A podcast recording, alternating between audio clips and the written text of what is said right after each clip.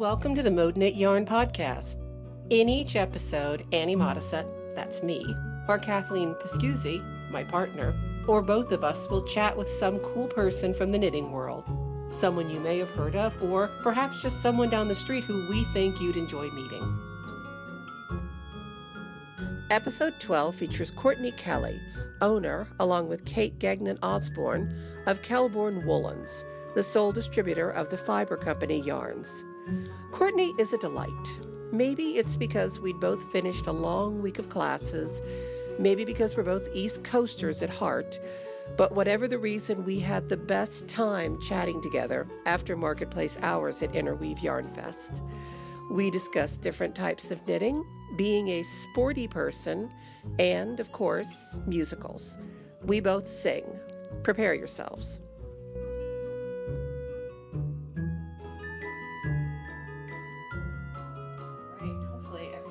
Groovy.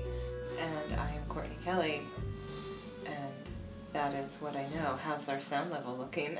Sound level is perfect. Great. Courtney Kelly, it's the best sound level ever. Excellent. Excellent. hopefully, when I laugh, it won't get too overwhelming. If it does, I know how to fix that. Excellent. I know how to compress and I know how to Good. do all that crazy what, stuff. what program do you use? It's called Voice Recorder. Oh, is it just the voice recorder that comes on the iPhone, or do you? Do It's a different one. A different one. It's a different one, but I really like it a lot. It does a good job. And then I use Audacity, Mhm. which is a free application, and you can do some pretty decent audio editing with that. Cool. So I have about nine pod- podcasts lined up to be edited at this point. I know, I know, I know. Yeah. We're getting at like one a month. Yeah. My my dream one day. There's there's so much to do. Mm-hmm. But I want to have a yarn group podcast. I feel like that would be cool. That's all just like industry insider stuff. That would be great. Wouldn't that be neat? I think probably the only way to do it would be like do it like a Skype thing. you know. But I think that would be really, really helpful. And the question is how, you know, what would the ground rules be? How honest do people feel they could be? How, you know, upfront and that sort of thing? Or would it just be kind of like, like a happy talk advertisement? You know? Yeah, I feel like I would want it to be like you know, obviously, in order to get anyone to do it, you would have to let them kind of plug their Oh, of course, their thing. of course. Um, By the way, you got anything you want to plug? No. we'll be we'll be talking about that. I better think of what we have coming. Um, um, but I feel like the thing that I always find so fascinating is like the history behind how, like, the industry sort of unfolds. mm-hmm. I was at the Craft Yarn Council meeting last year and met Mary Colucci, Mm-hmm. who I had emailed with like a few times over the years, Yeah. but never really like knew. And she was like, "Oh yeah, I remember. Like I was there when TNNA was founded. I was like one of that was the original Mm-hmm. like board president Yeah. of TNNA." And I was like, "Really? We I want to know all about that." That's a tunnel you might not want to go down, but you know. But I think it's interesting, especially as the industry changes and gets younger, Mm-hmm. and and I don't just mean like an age, but just like newer companies No, I totally who understand. don't have like that history of having been going to TNNA for Exactly. twenty years. Exactly. It's like kind of neat to know why we're all here, and what the ground rules were before you showed up, yeah. and You how you're disrupting the system. you do TNNA with your company, Mhm. and say the name of your company. So we. I am the owner of Kelbourne Woolens, Mhm. and we are the North American distributors of the fiber company yarns. Very nice. Very nice. Do you distribute other yarns or have any other lines that you do? No, we are the exclusive distributors of the fiber company yarns, and I say we because I have a business partner, Right. Kate Gagnon Osborne, who is not at this event, Right. me, but um, And you guys often teach together. yeah, we we team teach a lot. Uh huh. Um, but we both have had babies this year. That's um, nice. And I don't mind traveling with a baby, Right. but I understand that not everybody relishes that. And not every baby likes to travel. Yeah, you not know, some baby babies travel better than others. Yeah, It's not always the right time. Yeah. So, Yeah. well, that's excellent. So you, how long, how many years have you been going to TNNA? I started going to TNNA. I, I worked for Lisa Myers, who at the time owned Rosie's Yarn Cellar, Mhm. which was prior to that Sophie's Yarns. Right. Um, Lisa is now the distributor of Manos del Uruguay for Oh, okay. North America. Um, but at the time, she owned Rosie's, and I worked for her. Right. And so I would go to the shows with her um, to buy stuff for the Right. store. That was I probably went for the first time. She probably has a better memory than I do, but I think it must have been around two thousand and three. Okay. So, a while. And your company, when was the first, do you- go to the company and show? You, you show it to you today now with your company. Mhm. And when was the first time you went as a vendor with a booth? Two thousand and eight. 2008. Yeah, Excellent. That was our very first show. It was a winter show, I believe. So that was out in California? hmm Mm-hmm. Yeah, and then we've done it every year since. Excellent. Do you do both shows or just one? We do both, although this year they have decided that this past January, 2017, Mhm. they're going to change the format of that January show from Right. being a convention center show to a smaller, uh, like hotel show. Exactly. Um, so we may not do the winter show next year. Yeah. Um, but we'll see. Yeah. Yeah, I think that's a wise decision on their part. I think so too. Yeah. Um, it's I have, always kind of been a smaller show. yes, it has. So it makes sense to put it in a more affordable, like more intimate environment. I- Exactly. I, think it'll be really nice. Yep. Yeah. I, I renew my membership to TNNA every year, but I haven't been to TNNA in a few years. Mm-hmm. Um, my own company is not big enough to go, and Yeah. I'm not even sure how many wholesale accounts we want. We have a nice amount now, but we don't really want more. yeah. So there'd really be no point in going and trying to, you know, get it going. Right. Um, I think until you were ready to like really open up wholesale to, you know, anybody who wanted it. Yeah. It's, it can get overwhelming really fast. Exactly. And I don't, neither my business partner nor I want to be in a position where we are promising more than we can deliver, Mm-hmm. you know, and right now we seem to be growing at a nice clip and about as fast as we want. Not terribly fast, which is great. It's good. It's very good. We're very Slow happy. and steady wins the race. That's what I think, Yeah. you know, because I mean it, it's a business, and we like to. It's it's good to have the business. It's good to have the business going well, but we really want to have decent lives too. Yeah. You know, that's the whole reason you do this. Work life balance is important. It's great. It's great. So you used to work at Rosie's Yarn Cellar. I Mhm. remember when that changed over. I was living in New Jersey at the time, and right around then I, I was teaching. I used to teach at Craig's shop, Loop, Oh yeah. every now and then. Um, are you a Philly native? Are you from Philly originally? No, I'm actually from Maryland, um, right outside of Washington D.C. Oh, lovely. Yeah, so not too far. Right, I, right, right. I went from D.C. to Chicago um, for college, Mm-hmm. and then after college, I moved to Philadelphia, and I've been there ever since. So we moved. I moved to Philly in two thousand and one. Uh huh. Um, so, you know, I'm not a Philly native, but my kids are. Yeah, well, Yeah. How many kids do you have? I have two, and collectively we have three. Oh, okay. I didn't know you had another child besides the baby. Mm-hmm. That's lovely. Yeah, they're 17, 9, and 7 weeks old. Oh my goodness. Nothing like a big old eight year break between everything. yeah. Oh my goodness. Well, I mean, you know what? That's a big enough break that there's not going to be a lot of um, sibling rivalry. Yeah, they all get to be only children, Exactly. which is nice. And then you get built in babysitters. yes. Yeah. Is a 17 year old good at babysitting? Oh, yeah. Oh, thank God. Yeah. Thank God. I have a 20 to 21 year old. Mine Right. were like that. Yeah. They were actually too close, really, to have much sibling rivalry. They sort of were just always together Yeah. never knew that there was anything except each other, which How is many nice. months apart are they? Uh, 12. Nicely done. Thank you. Thank you. You know what? You can take that fourth cup of Passover wine. That's what we call Max. He's our fourth cup of Passover wine. nice.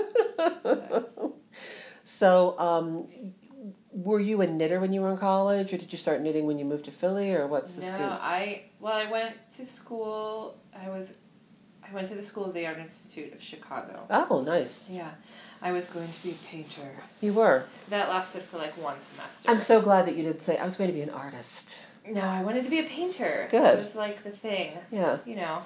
Um, but my second semester, I was signing up for classes. I had this like I really wanted to make stuff. Mm-hmm. Yeah. Like I wanted to like make something. Yes, I didn't yes. know what I wanted to make. But I was just like looking through all the classes and like trying to think of something to take. Um, and I saw that they had weaving. And I was like like weaving like like what I don't even like we like on a like a thing? Like those like Little House on the Prairie? Like the rhyme of the ancient mariner. Yeah, so I was like, I got, I'm gonna take that. Like I didn't even know that people did that. Yeah. I didn't know that was a thing. Um, and I just loved it. I Yeah. thought that it was so cool and weird, and all of the like professors in the fiber department Right. were like, you know, they were like practicing artists like in the 70s when Yeah. all those like weird hairy hangings and like all that stuff. So they had like everyone had this really cool vibe, Yeah. and I just thought it was That's because of the hemp. pretty wild. Yeah. I I just really liked it, and so then I was like, okay, well this is this is what I'm gonna do. Yeah. So I stayed in the fiber department mostly. I I dabbled in like a couple other things, but Right. that was really my focus, and I. I took embroidery and I took a bunch of weaving classes and I did some silk screening and Mhm. dyeing and you Mhm. know just all kinds of stuff. Mm-hmm. Um, and then I had a professor, Lindsay Obermeyer, who's still a working artist um, in fiber. She does a lot with knitting and embroidery and crochet and stuff like that. Um, she owned the weaving workshop at the time and hired me and another student, Melissa Nelson, who now owns Starlight Knitting in Oh, Portland, my. Oregon. Oh my We went goodness. to college together. Oh, that's so nice. So now you've taken over both sides of the country. Exactly. She's a much better weaver than I am. Okay, well, Very I'll- technically, like, I'll be sure to tell her Really that you good. said you're much better than she is and see what she says. she would be like, no, I'm better than, than she is. That's fine. but so we we both She started wishes. working at the weaving workshop, and one of the the deals was that if I worked there, I also had to learn how to knit. okay, And I was just like, oh, okay. sounds fair enough. Like, that's fine. I know how to knit. Like, my grandma taught me when I was a kid. Sure, she did. and I was like a terrible knitter, but Lindsay like got me Yeah, got me going, and um, and then that was that was kind of that, and I loved it. Yeah. it was so. It was just so much more nimble yeah. than weaving. It's You know? it's portable. You can just turn on a dime. It's you great. can change your mind without having to waste like hundreds of yards, thousands of yards. There is of- no warp in knitting. That's a bumper sticker we should do. There's no warp in knitting. Yeah. That's true. So yeah, and that that was that. I just really liked it, and so I knit all through the rest of college. I kept working at the weaving workshop, um, and then when I graduated, the only really marketable skill that I had was working in a yarn store. So that's what It's I did. retail. Yeah. So we moved to Philly. I cleaned houses for a Yeah. while. Um, That sucks. yeah, it it's humbling. It is humbling. I I have I have worked as a maid myself, and it. You know what? I All think the best people have. I agree. I Either think you've been a waitress, or a housekeeper, house cleaner, or both. both. I've been both. Yep. I was a waitress at the Betsy Ross Coffee Shop in Toledo, Ohio. Nice. We had to wear little mob caps because it was Betsy Ross. Oh. It was the most wonderful summer of my life. Man. Yeah, Yeah. yeah. So yeah, and then I I walked into uh, Sophie's Yarns on Locust Street, which then became Rosie's Yarn Cellar, Right. and I asked for a job, and I got one. Now, what happened to Sophie's Yarns? Because I, I remember, I, I lived in New Jersey. I didn't really go to yarn shops in Philly much, but I used to go to Mhm. Philly a lot when I was in grad school. I would go there for um, the fabric shops, Yeah. the men's tailor. Yeah, yeah. Because um, my graduate degree is from Rutgers in costume and set design, Oh, cool. and so I went down to Philly a lot for. You know, I would either go into New York for shopping, but Philly had, uh, oddly enough, they had better men's suiting. mm-hmm. So I'd go down there if I were making a show that I had to suits had to be built for or something. Yeah. But- a lot of old Italian men. Oh my heavens, yes. And then we'd hit South Street, and then we'd have something good to eat, and then we'd go home. It'd only take about six or seven days to get out of the city and the traffic. You're right. It was great. It's excellent. Best time ever. So Sophie's Yarns was started by Lisa Myers. Okay. And Jennifer Carpenter, and they were business partners. And then um, Jennifer left to go, you know, do something different. Um, so Lisa stayed and then changed the name of the shop. Oh, nice. Okay. And- Cool. So um, that was that. Well, that makes sense. Yeah. It's it's not still around on in any.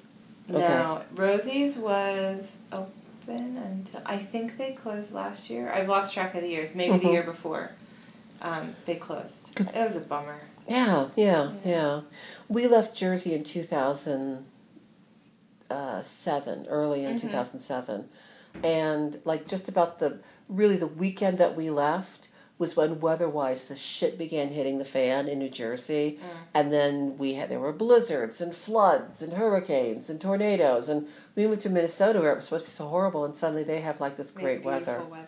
Yeah, so I'm I'm I'm crediting myself with that. To be honest, I'm the bringer of the good weather. So I apologize for what you've been suffering there in Philly. That's all right. We haven't gotten it as bad as New sucks. Jersey has. Yeah, yeah. I just miss our snowy winters. We haven't had good snowy winters. in Well, it's ridiculous because when you when you do get this, the snow, you get like eight feet, and then nothing. and then nothing for years. You get nothing. exactly. And then you're trapped in your house with no electricity for like days. exactly, exactly. Well, you should come to Minnesota in the winter because it's an amazing place, and we also have this amazing textile center. Do you know about it? No. It's where the guilds, most of the guilds have their membership meetings, and they mm-hmm. also teach great classes there. They have this really good dye studio. You can actually, like, if I wanted to, I could go rent out the dye studio and teach my own classes there. Oh, cool. It is an amazing building. It's right on the light rail line, so it's easy for people to get there for classes. They have great weaving classes and spinning classes, and Oh, they have a oh, beautiful gallery. They have the Joan Mondale Gallery. They have a gift shop. It, it's, I have not seen anything like it in any other city. Cool. in- in I New came York, I haven't seen it. Minneapolis for Vogue Knitting Live last fall. Right. Right. And I was so impressed by the quality of knitters. Oh my goodness. They were Yeah. such good knitters. Everyone knits. Everyone knits in Minnesota. Yeah. You have to. They don't let you move there unless you can prove you can knit. Yeah, stunning. It's true. Oh, Franken knits. We all knit. Hubert Humphrey, great knitter. Paul Wellstone, you would not believe the knitting. Amy Klobuchar, yeah, she's okay. I don't know who that is. She's our senator. Oh, She and Al Franken are our senators. got it. I'm a wonk. I apologize. That's okay. You guys just elected the first Muslim woman We didn't- to your House of Representatives. First Muslim woman that I feel stupid that I don't know that. I believe that is true. I would believe it because we have Keith Ellison, who's amazing. yeah, Keith Ellison is super cool. He's the first Muslim in the House. I think it's the s- the state state's house. Yeah, I need to. I- can't remember her name. I feel really stupid about But not knowing that. Uh, I believe she's either Ethiopian Or Somali? Or Somali. Probably Somali. I, She's actually, Somali, I believe that. is because we have a true, very large Somali community, and we also have a very large Hmong community, yeah. and it's an amazing place to live. We live in St. Paul. It's a sanctuary city, and it has some of the best food I've ever had. And I lived in New York for twenty years. Yeah. Where's there, where there's great food. There's great food in the twi- in the Twin Cities. So much really good ethnic food. Mm-hmm. You wouldn't even believe it. It's some of the best Asian food I've ever had. nice. I know. Very weird to say, but it's true. Yeah, I think that's true more and more for like what we would think of as smaller cities. Yes. Because they've had such a great influx of refugee communities. hmm Which, I mean, if you don't live in those cities, you don't understand what a boon it is for those cities to get more people moving to the city and Exactly. starting businesses and Exactly. growing the economy. And, you know, Philly's had a huge turnaround over the past 10 years because we have thriving immigrant communities Exactly. Um, and really good Cambodian food all Oh, of a that's sudden. excellent. You got file shops all over the place? Yeah, it's awesome. Yeah. I got one down the street from me. Yeah. I like it. It's good. Good stuff. Although I'm a super taster, so I can't take really spicy stuff. So I'm like, I'm like, I go in, I'm like, give me the white girl pho. And they do, because they know who I am. I'm like Mrs. Cleaver. Yeah. I, I'd like some of the mild stuff, please. Yeah. Just some just some mild broth. Yes, just a touch of that. Maybe some lemongrass. yeah, I hope if I come out again for uh, Vogue Knitting Live this year, I assume they're going back to Minneapolis. I don't know. I, I don't think they were thrilled with the response. I don't think the classes filled as much as they wanted. Oh, And I what a know, reason to go back. you know what? Why don't you see about teaching at Yarn Over? Oh, I will. That's why I moved to Minnesota. I went and I taught at Yarnover. It was Mhm. held at the Arlington High School. And I could not believe the level of the knitters. yeah, I was like, so wait a minute. Into it because I teach fairly advanced Yeah. classes, and it's really nice to get a room full of people who are like, yeah, we, I know, yeah, Yeah. I know. Can you get to like the Exactly. like skip ahead? And, and, exactly. That's how I feel whenever I teach in Minnesota. I, I have to bring great. like, like a lot of extra stuff. Yeah, there was a class that at the break, I ran up to my room and quickly charted a more complicated Bohus Mm-hmm. chart, ran to the copy center, printed it off, and was like, all right, you guys, try this one. Well, you know, Minnesotans feel like if anyone in America owns Bohus, it's Minnesotans. Oh, yeah. Because there's the Swedish connection. We have the Swedish, you know, um, Mm-hmm. the Swedish. What what is it? Uh, Swedish something center. Swedish. Uh, what is it? Civil, Civilization Center. Oh come on! What's the word I'm looking for? Uh, well, Heritage Center. I, I don't know, but they had this amazing Bohus exhibit about ten years ago, and Yeah, I You- remember when that was there. and I went to it with my knitting group friends, Mm-hmm. all of whom were wearing bohus. Everyone there was wearing bohus. I was not. I was the only one because I. Because you're I'm- from New Jersey. I'm from, well, I'm from Ohio actually, okay. but I'm allergic to angora, Oh, so I had to like yeah. leave the room several times so I could go breathe because I Oh. have asthma. But Yeah. I loved seeing it. I would just touch it and then leave the room. Yeah. When I teach it, I don't have people knit with the Angora yarn. Mm-hmm. just because it's so irritating It's to so many people. yeah. Even if you're not like allergic to it, the, it's It gets in your eyes easily. it's in your eyes and your Yeah. nose, and it's it's just irritating. No, I, I, I won a beautiful kit and I gave it to a friend of mine because I'm like, there's no way I could knit this. Oh yeah. Oh, I love it. Yeah. But I understand that not everybody has that. I love it. Yeah, ability to. It will kill me. I'm glad I'm not wearing any. I'm like an alcoholic. Right You know, I love it. I want it. I could have a lost weekend. I could have like Angora yarn and a string out the window, and I pull it up like Ray Milland, you know, with the bottle and the string, trying to convince people I'm not really a alcoholic. But then you'd find me dead on the floor of the hotel, some cheap smothered in house, smothered in smothered Angora. with an ang- with a rabbit laughing in the corner. exactly. Just like that. Just like that. So, um, I'm assuming that you know you got all these kids. You must have a fella.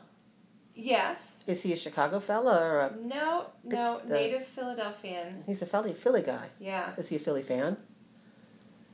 Of the baseball? Yeah. Yeah. Yeah, I we we sometimes go to the baseball game. I like how you made that distinct, distinct. the baseball game. I just don't I'm not You're not a baseball fan. no, he's sporty. Yeah, I, you're not sporty. I don't know about sports. I know nothing about sports. I don't have that gene. yeah. No one in my family, my dad, my brother, no one had the sport gene. No. I used to. I played basketball, but I still had no clue what I was doing. yeah. It was just like throw it in the basket. I throw it in the basket. I don't do sport. I don't sport. I'm not sporting. I bike. I love to bike. I like to bike. Yeah, we bike. I like to hike. Good like for you. Good Um, for you. I don't need to like climb a mountain, but like Yeah. I, I could go for a day hike. I think that's nice. Well, we went for what we thought was going to be a day hike. My husband and I went to Italy. Mm-hmm. We were in the um, uh, uh, the five towns, Cinque, Cinque Terre, Cinque whatever place. It's it's this beautiful national park on the Mediterranean. We were like, oh, we'll do the walk from one town to the next. It's going to be wonderful, and we did. It's a friggin' mountain. I felt like friggin' friggin' Mother Superior from you know The Sound of Music. We're like climbing up the damn mountain. It was hell. It was the Bataan Death March of vacations. It's amazing. It was so bad. that would have been us. Oh my god! And like the thing is, we got like part way, and we're like, we can't stop because going back would be worse because it was so mm-hmm. steep. That's the problem with hiking is that you get there and you're like, oh, I did it, Ugh. but then you have to go back. Coming down was worse. Yeah. I'm dragging my cancer-ridden husband up the mountain and down the mountain, and he's doing better than I am because I'm just a lump with a couple of legs. So I'm like walk. Oh, it was just. It was hideous. It was hell. Take that. Yeah. And I had read all these reviews on TripAdvisor that were like, I'm a 63 year old woman, and if I can do this, you can, do, it. I'm going to find that woman. I'm going to find out where she lives. I'm going to go stand in front of her house. She goes to the gym three times a week. I do not. yeah. No, I don't either. She should have said that. Yeah. I'm a 63 year old woman who goes to the, The gym. gym every- three times. a week. Exactly. Yeah. Yeah, so that was my last hiking adventure. Yeah. That's that's my. That's really the extent of my sporting. I, you know, Do you ever do any competitive knitting? no, but I would win. Okay. I'm going to play I was this just back. kidding. I'm like not competitive. I'm going to play this back to Lily Chen and she would see, see what she says. oh yeah. She is the she's- most competitive. She's a fast knitter. She's very fast knitter. Yeah. You know, I'm a fast knitter, but I'm probably not as fast as she is, and I'm probably not as competitive as she is. you know who's would faster than just- Lily Chen? Hmm. You know who's faster than Lily Chen? Who? Me. Oh yeah. Yeah, I, I ju- yeah, I just put that out there, Lily. I think that's a challenge. You gonna pick it up? You're just gonna let it sit there. I think she's gonna pick that up. She picks everything up. That's what I've heard. Maybe Mason Dixon Knitting could host a challenge Oh between God. me and you and Oh Lily Lord Chen in heaven. to oh see both who is really the fastest and who gives up the soonest. I know, I know. I think it would just all be about the trash talk. It it would Yeah. just entirely be the trash talk. Yeah, that's that's really so. My my nine year old, we got him a basketball hoop for the Mhm. driveway for Christmas. That was like the big gift. It is a big gift. He was so excited. Loves to play basketball. Always wants me to come out and play Mhm. basketball with him. And I do because I'm a good sport. Right. Well, see, you are a sport. You're a good sport. I'm a good sport. I'm not good at basketball, but he's nine. Yeah. So he's not good at basketball. You know, if you can't take a nine year old, just give up. So I just make sure that I talk a good game. Yeah. This is this is my angle. He Mhm. doesn't know that I'm not good. hmm I just talk like I'm really good. Someone's got to teach the kid about smack. Yeah. It's all about how good your smack talk game is, I agree. That's gotten me through life. pretty much. You know, here's the secret to parenting I've learned. You allude to the fact you're really good at something. The kids hound you for the details, and you refuse to give it to them. Yeah. Like, oh no, no, you really don't want to hear about that.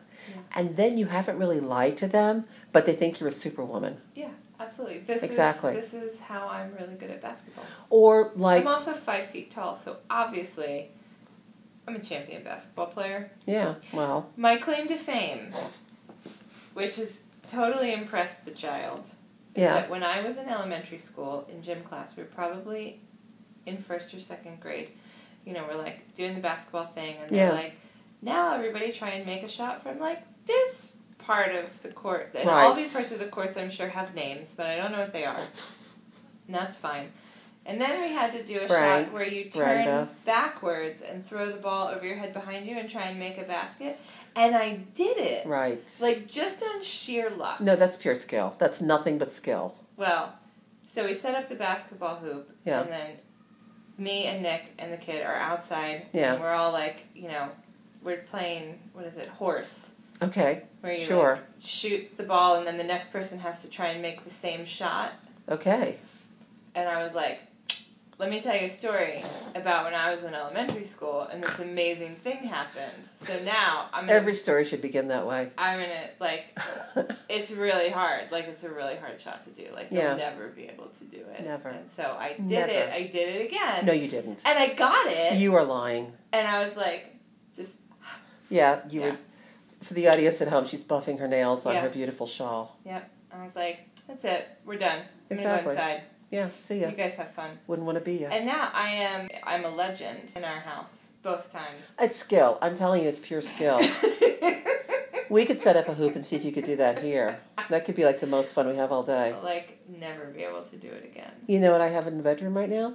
A basketball net. I do.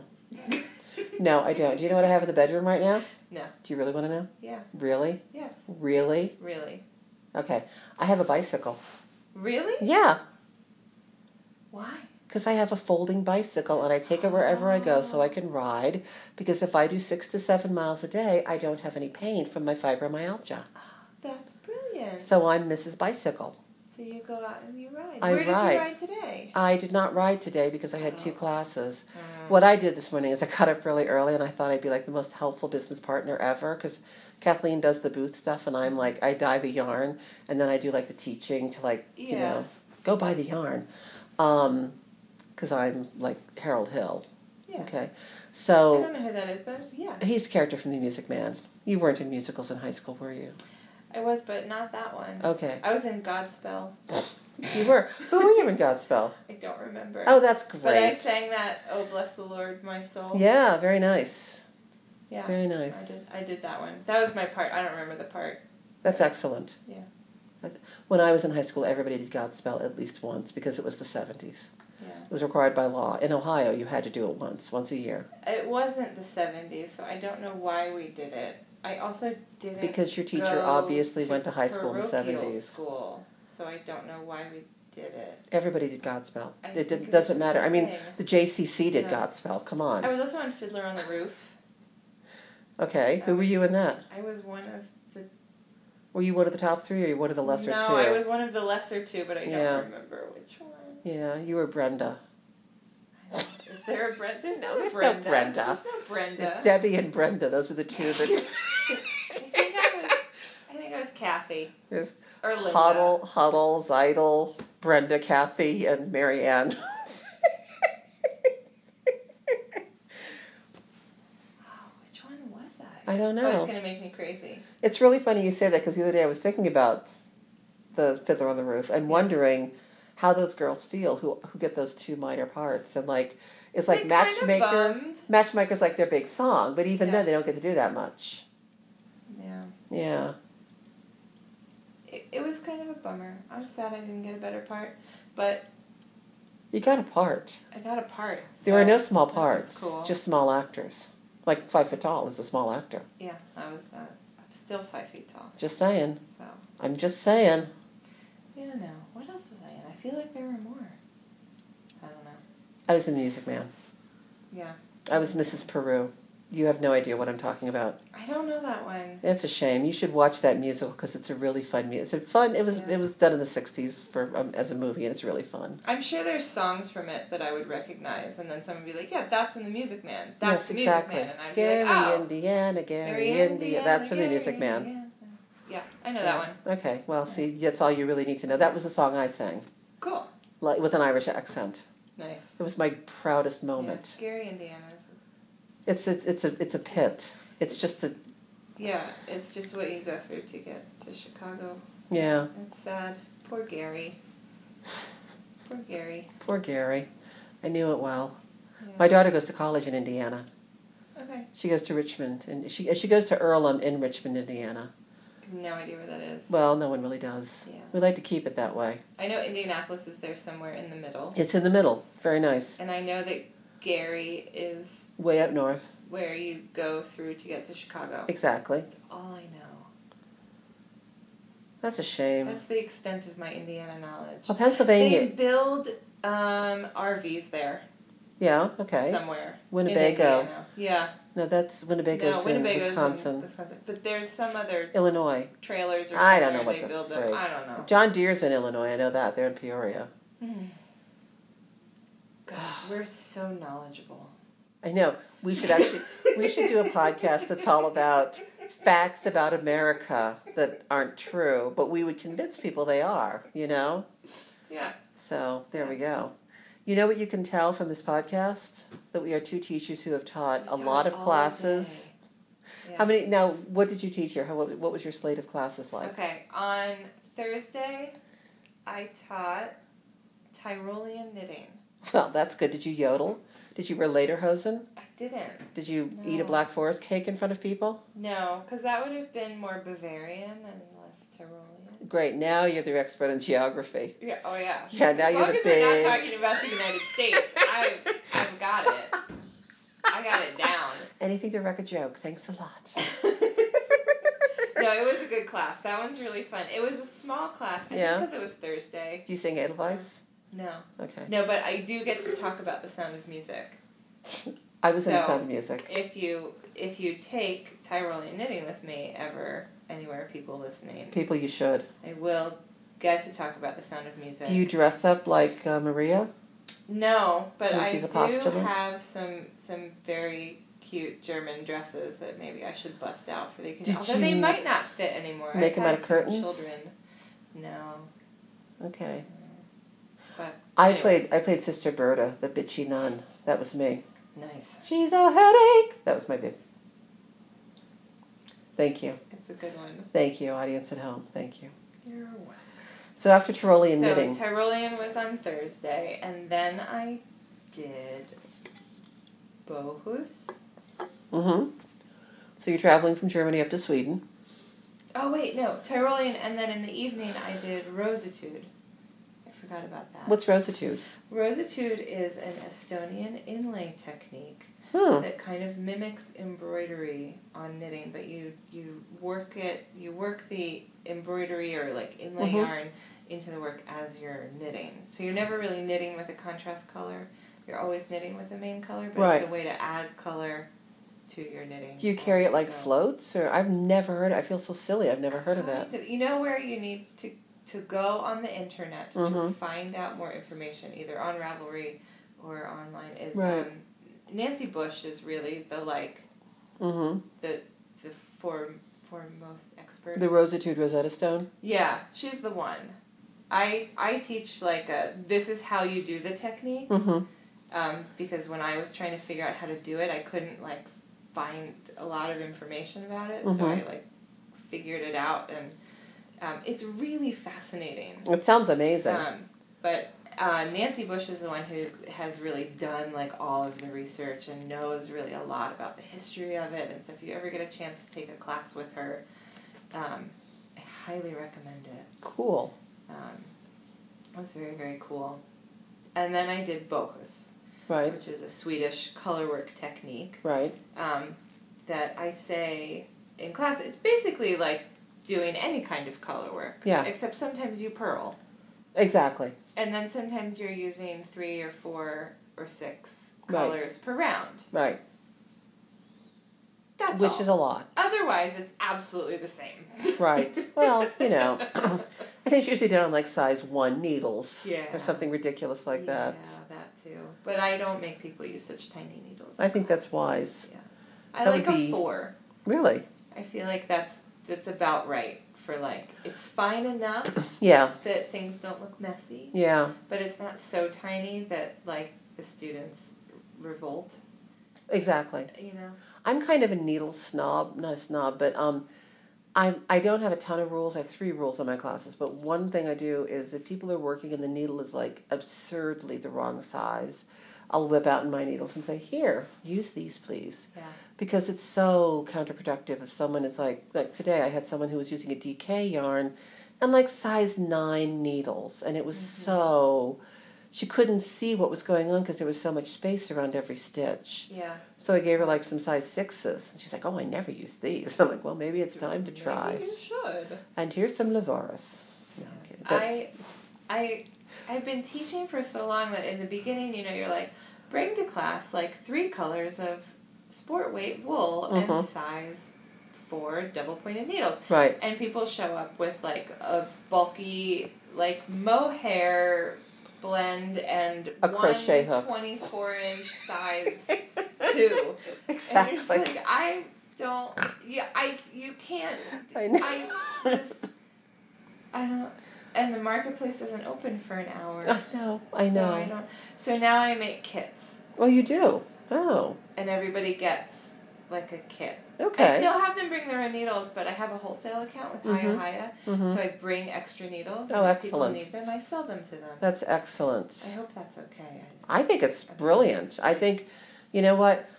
Many students, I think, would be like, this is exactly what I need because I don't want to have to be. I mean, I don't sell kits. The only time I really sell a kit in a class is when I'm doing knitting with wire Mm-hmm. because people Yeah. never bring the right wire. No, that's too tricky. they always like Yeah. go to the Home Depot and, you know, They or get like a spool. Of, Oh, it's ridiculous. Like- Something they can sit on in class. Yeah. It's like, no, not telephone wire. Take it back. No, I don't say that. Get out of here. But I, I, I bring, I make kits up of what we're going to be using to do knitting with wire. Mm-hmm. But other than that, the techniques I teach, I don't teach anything that really requires a specific weight of yarn like that. Yeah. Um, my techniques are, you know, like cabling and, you know, stuff like that. So if they have a decave or if they have a bulky, that's fine as long as they have needles that work well with it. Yeah. So in my little descriptions, for most of them, I say bring a light colored, smooth, worsted weight yarn and needles that work well with it. They're still gonna show up with like a variegated boucle alpaca. They have no friggin' idea what that means. Like, what does that mean, needles that work well? And I'm like, well, that means needles that you feel comfortable. Well, I never used this yarn before. I'm like, well, that's great. You could read the label. Why don't you borrow these size sevens? You know? Yeah. yeah. I just you gotta just bring extra stuff. Yes. And I think too, like, if you're, you know, everyone's showing up to class having not swatched.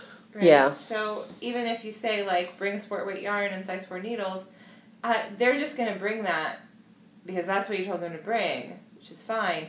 Even if they know that they're such a loose knitter that they usually have to go down two needle sizes, they're still gonna show up with a size four needle because that is what you said. When you get a loose knit, loose knitter in your class, Mm-hmm. what what do you do? Do you like try to help them with their tension? Is it a question of if you have enough time?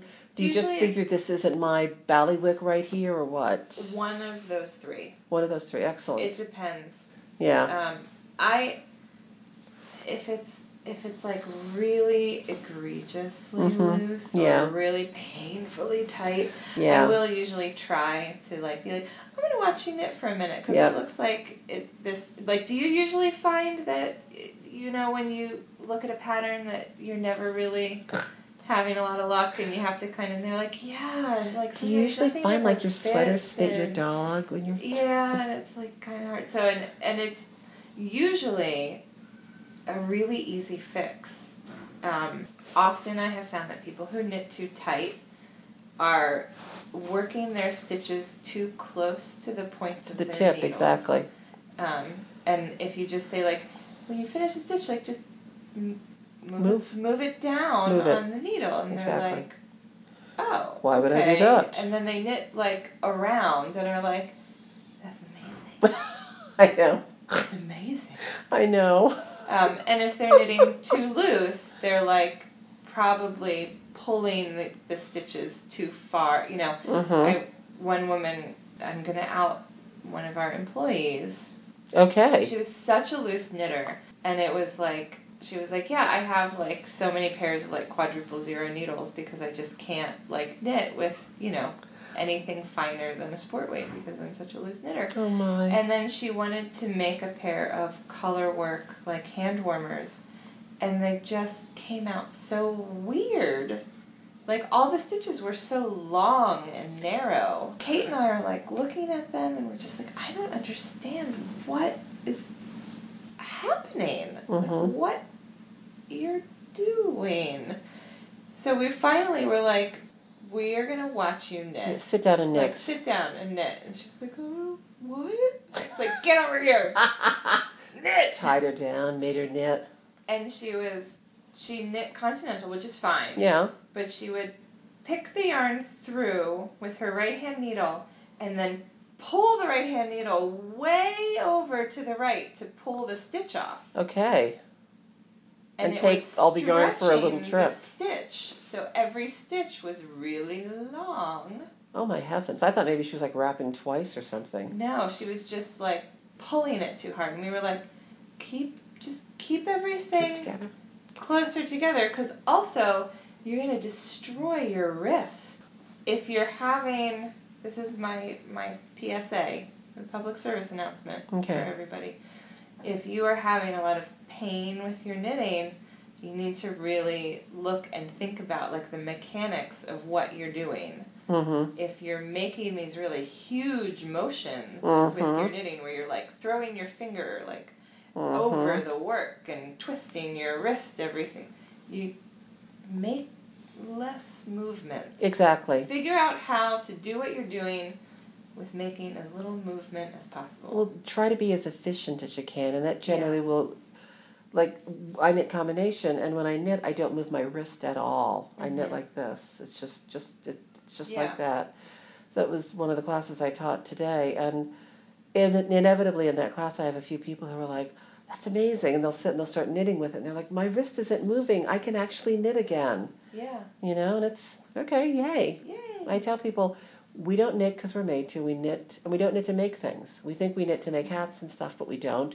We knit to make ourselves happy. And if you're not happy in your knitting, yeah. you are the only one who really is in control and can change what's going on. yeah.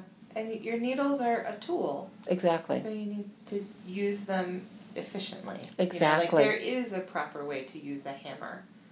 Well, yes, there is. like the most efficient way so you don't injure yourself. And Yes. the same I think goes for your knitting needles. Like Yes. let use your tool, let your tool do the work for you I agree. and yeah.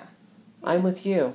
You do like a the Eastern combined Yeah, some people call it that. I like to call it combination. combination. Yeah, I yeah. when I first started knitting that was how I did it and I didn't know that it was like I didn't know it was different. Like I Right. thought that was how everybody knit. And it wasn't until I started wanting to do lace Uh huh.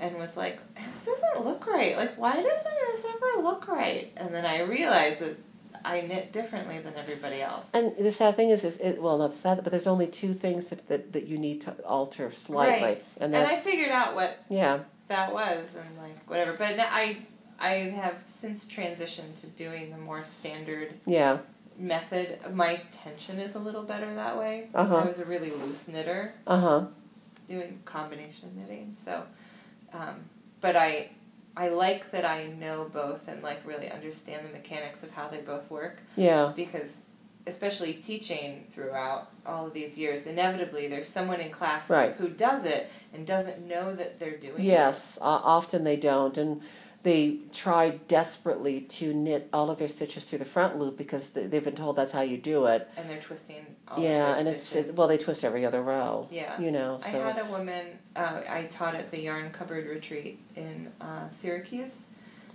and I, I don't remember what the class was it was like you know color work or a lace or Right, something or right. whatever and um, every other row was twisted Exactly. and her work and I was like can I watch you knit for a Mhm. minute. And she was like yeah sure whatever. And I was like don't, don't want to make you nervous like whatever. And I was like do you know that you're twisting your stitches? And she was like I, I don't know what you're talking about. So I showed her and I like you know like look at how the stitch sits on your Right. needle like look at when you wrap it you know like how the stitches sort of has that extra twist in it like da da da and I showed her how this sort of standard method or whatever and she was like I don't really care what we're doing in class I'm just gonna do this that's excellent. for the rest of class Well, because that's said- what she got out of it. That's Yeah. what she yeah. she was like I honestly just thought that all of my friends were better knitters than I was oh I was man. like that is so heartbreaking. And she probably just thought it was so. Why is it so damn hard to knit? yeah I've had people say that to me. I did, knitting is so hard, and I'm like, well, it's because you're trying to make the stitch do what it doesn't want to do. So if you if you treat the stitch the way the stitch needs to be treated, the stitch is going to be your friend forever. mm-hmm. But if, like I tell them, if you go in the stitch and the stitch opens up really wide, that's a happy stitch. Yay! If you go in the stitch the way the stitch doesn't want to be knitted, it'll cross its legs, and that's the stitch's way of saying no. no And no means no. Yeah. And they usually get that. Yeah. It's cool too because I think once you sort of explain it to somebody, they are able to look at their knitting in a whole new Right. way. Like, it's being able to visualize what's happening uh, in your own work is really important for getting really good at it. Like, you have to be able to see it. Yeah. And I think once they learn about that. It helps them understand the architecture and the Mhm. grammar of knitting, and when they do that, they have no boundaries. Yeah. They can do, Do any. You know, I I had a student in my class who'd never cabled, and and she took my like cable mania class. I was like, okay. So I teach them the cabling without a cable needle, which is how I do all the cables, and then we did you know the braided cable and this and that and whatever, and she was really good, and she was also really stunned that she was good. And so she came back to my double knitting class today, and she was really good. And as she was leaving class, she's like, "No, how can I cable in double knitting?" I'm Oh like, my god. like, well, I'm not the person to tell you that because my head would explode. But Yeah. you figure it out I and let me know. I'm positive it can be done. Yeah. I would die. I don't want to do it. No, I don't But- want to do it either. But could be done. I don't want to do it because I would be, um, I'd probably be put away if I did that. They'd come for you. They wouldn't have to come for me. I would run to them with open arms. Be like, open the gate, let me, Let in, me in. close it, and please hide the knitting needles. Take these away from me. This has been, I am not, I'm not blowing smoke. The most enjoyable podcast that you have taped because we have bullshitted about everything. And we got to sing a little bit. I got to sing. Did you, got get to sing? I don't what did you sing? I really sang. Sing No, something. Um, what do you want me? I don't know. Sing something. Sing Bless the Ah. Lord, my soul. Oh. Oh, bless the Lord, my soul. Oh, bless the Lord, my soul. That's how it ends. That's the only part I remember. That's all I remember. I Oh, don't know. bless the Lord, my soul. His mercies bear in mind. I should know that. No, I used to know the whole damn thing. I don't remember. I was never in Godspell. I costumed Godspell once, and I probably saw 58 productions of it. I'm sorry About what? that you had to see that many productions of it. I thoroughly enjoyed it because it Oh, was the 70s. Nice. And you know what? That's all we had to do. Yeah, If you weren't going to a disco, you were watching Godspell. That sums up the 70s right there. there you are. Yeah. Do you, remember that roller skating musical? Yes. What the hell was that called? It was called um, Starlight Express. Starlight Express. Only he has the power to move me. What a weird gimmick. Do you remember the musical that was about the skating rink No. called The Rink no, I don't know that one. with one. Liza Minnelli and Chita Rivera? That's amazing, and I'm gonna go back to my room and Google it. It was on Broadway. Yeah, I worked on Broadway. awesome. I know. I didn't work on The Rink. I worked on. I worked. You know. You know the movie My Favorite Year. Mm-mm. Oh my god, it's a really good. You got to watch that. It's a very good movie. They did. It's got Mark Linn-Baker in it, and um, uh, uh, the guy who was Lawrence of Arabia, Peter Peter O'Toole. Peter O'Toole. Um, they did a musical version of it, and um, Tim Curry was the Peter O'Toole character, Nice. and I was one of the costume assistants on it. Yeah. and I'm it glad was they didn't do a musical of Lawrence of Arabia. that would be horrible. That'd be like the worst thing I can imagine. An opera, maybe, but I'm sorry. I cannot sit through that damn thing to save my life. And you know, as a costumer, I, I just I look at it and all I can do is say, "Would someone fix the damn makeup?"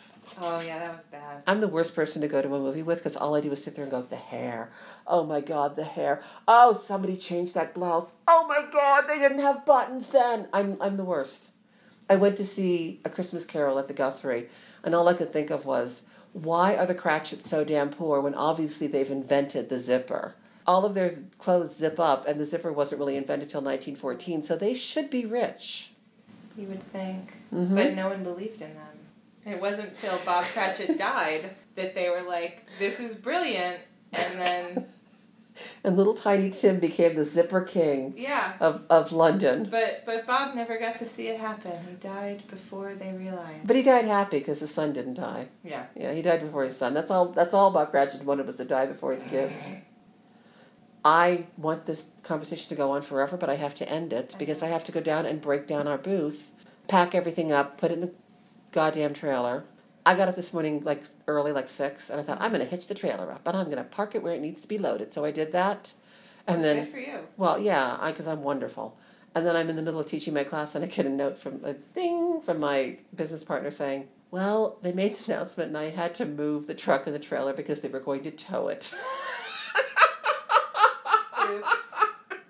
So I was really helpful. And now she's down there packing up the booth by herself. All right. Well, you need to go save her. I'm so sorry. Mm-hmm. This has been a delight. This is really fun. Let please let's get together again and we'll do another podcast Yeah, and we'll do it with it. Kathleen next time because she's so funny and lovely. Cool. We'll see if we can get Kate in on it. Yeah, maybe we'll make it out to Minneapolis for some thing. Please come I'll and look teach. into Yarn Over. Yarnover's great. Yeah, and I they would love to have you. I'll teach anywhere that people ask me to come teach. Come out to Yarn Over and then look at all the yarn. You probably have yarn shops there that carry. Tons. Okay. Check with them and see if they'll have you teach also. Make a whole week out of it. Yeah. Yarn Over's in the spring. It's in late April. It's the most beautiful Oh, time of the year. You can rent it. We have the nice bikes all over the place. You can rent it. You can ride around like a maniac. You will never want to leave. Cool. Sold. Thank you. Thank you All right, so much. Thank you. This And I'll was see really you fun. soon, sweetie pie.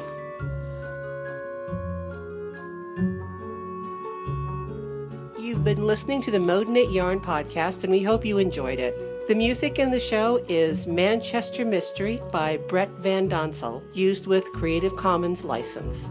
Sign up at iTunes to hear all of our podcasts, and you can visit our website at www.modeknityarn.com. Be sure to follow us on Facebook, on Instagram, and on Twitter, all using Mode Knit Yarn. Copyright 2017.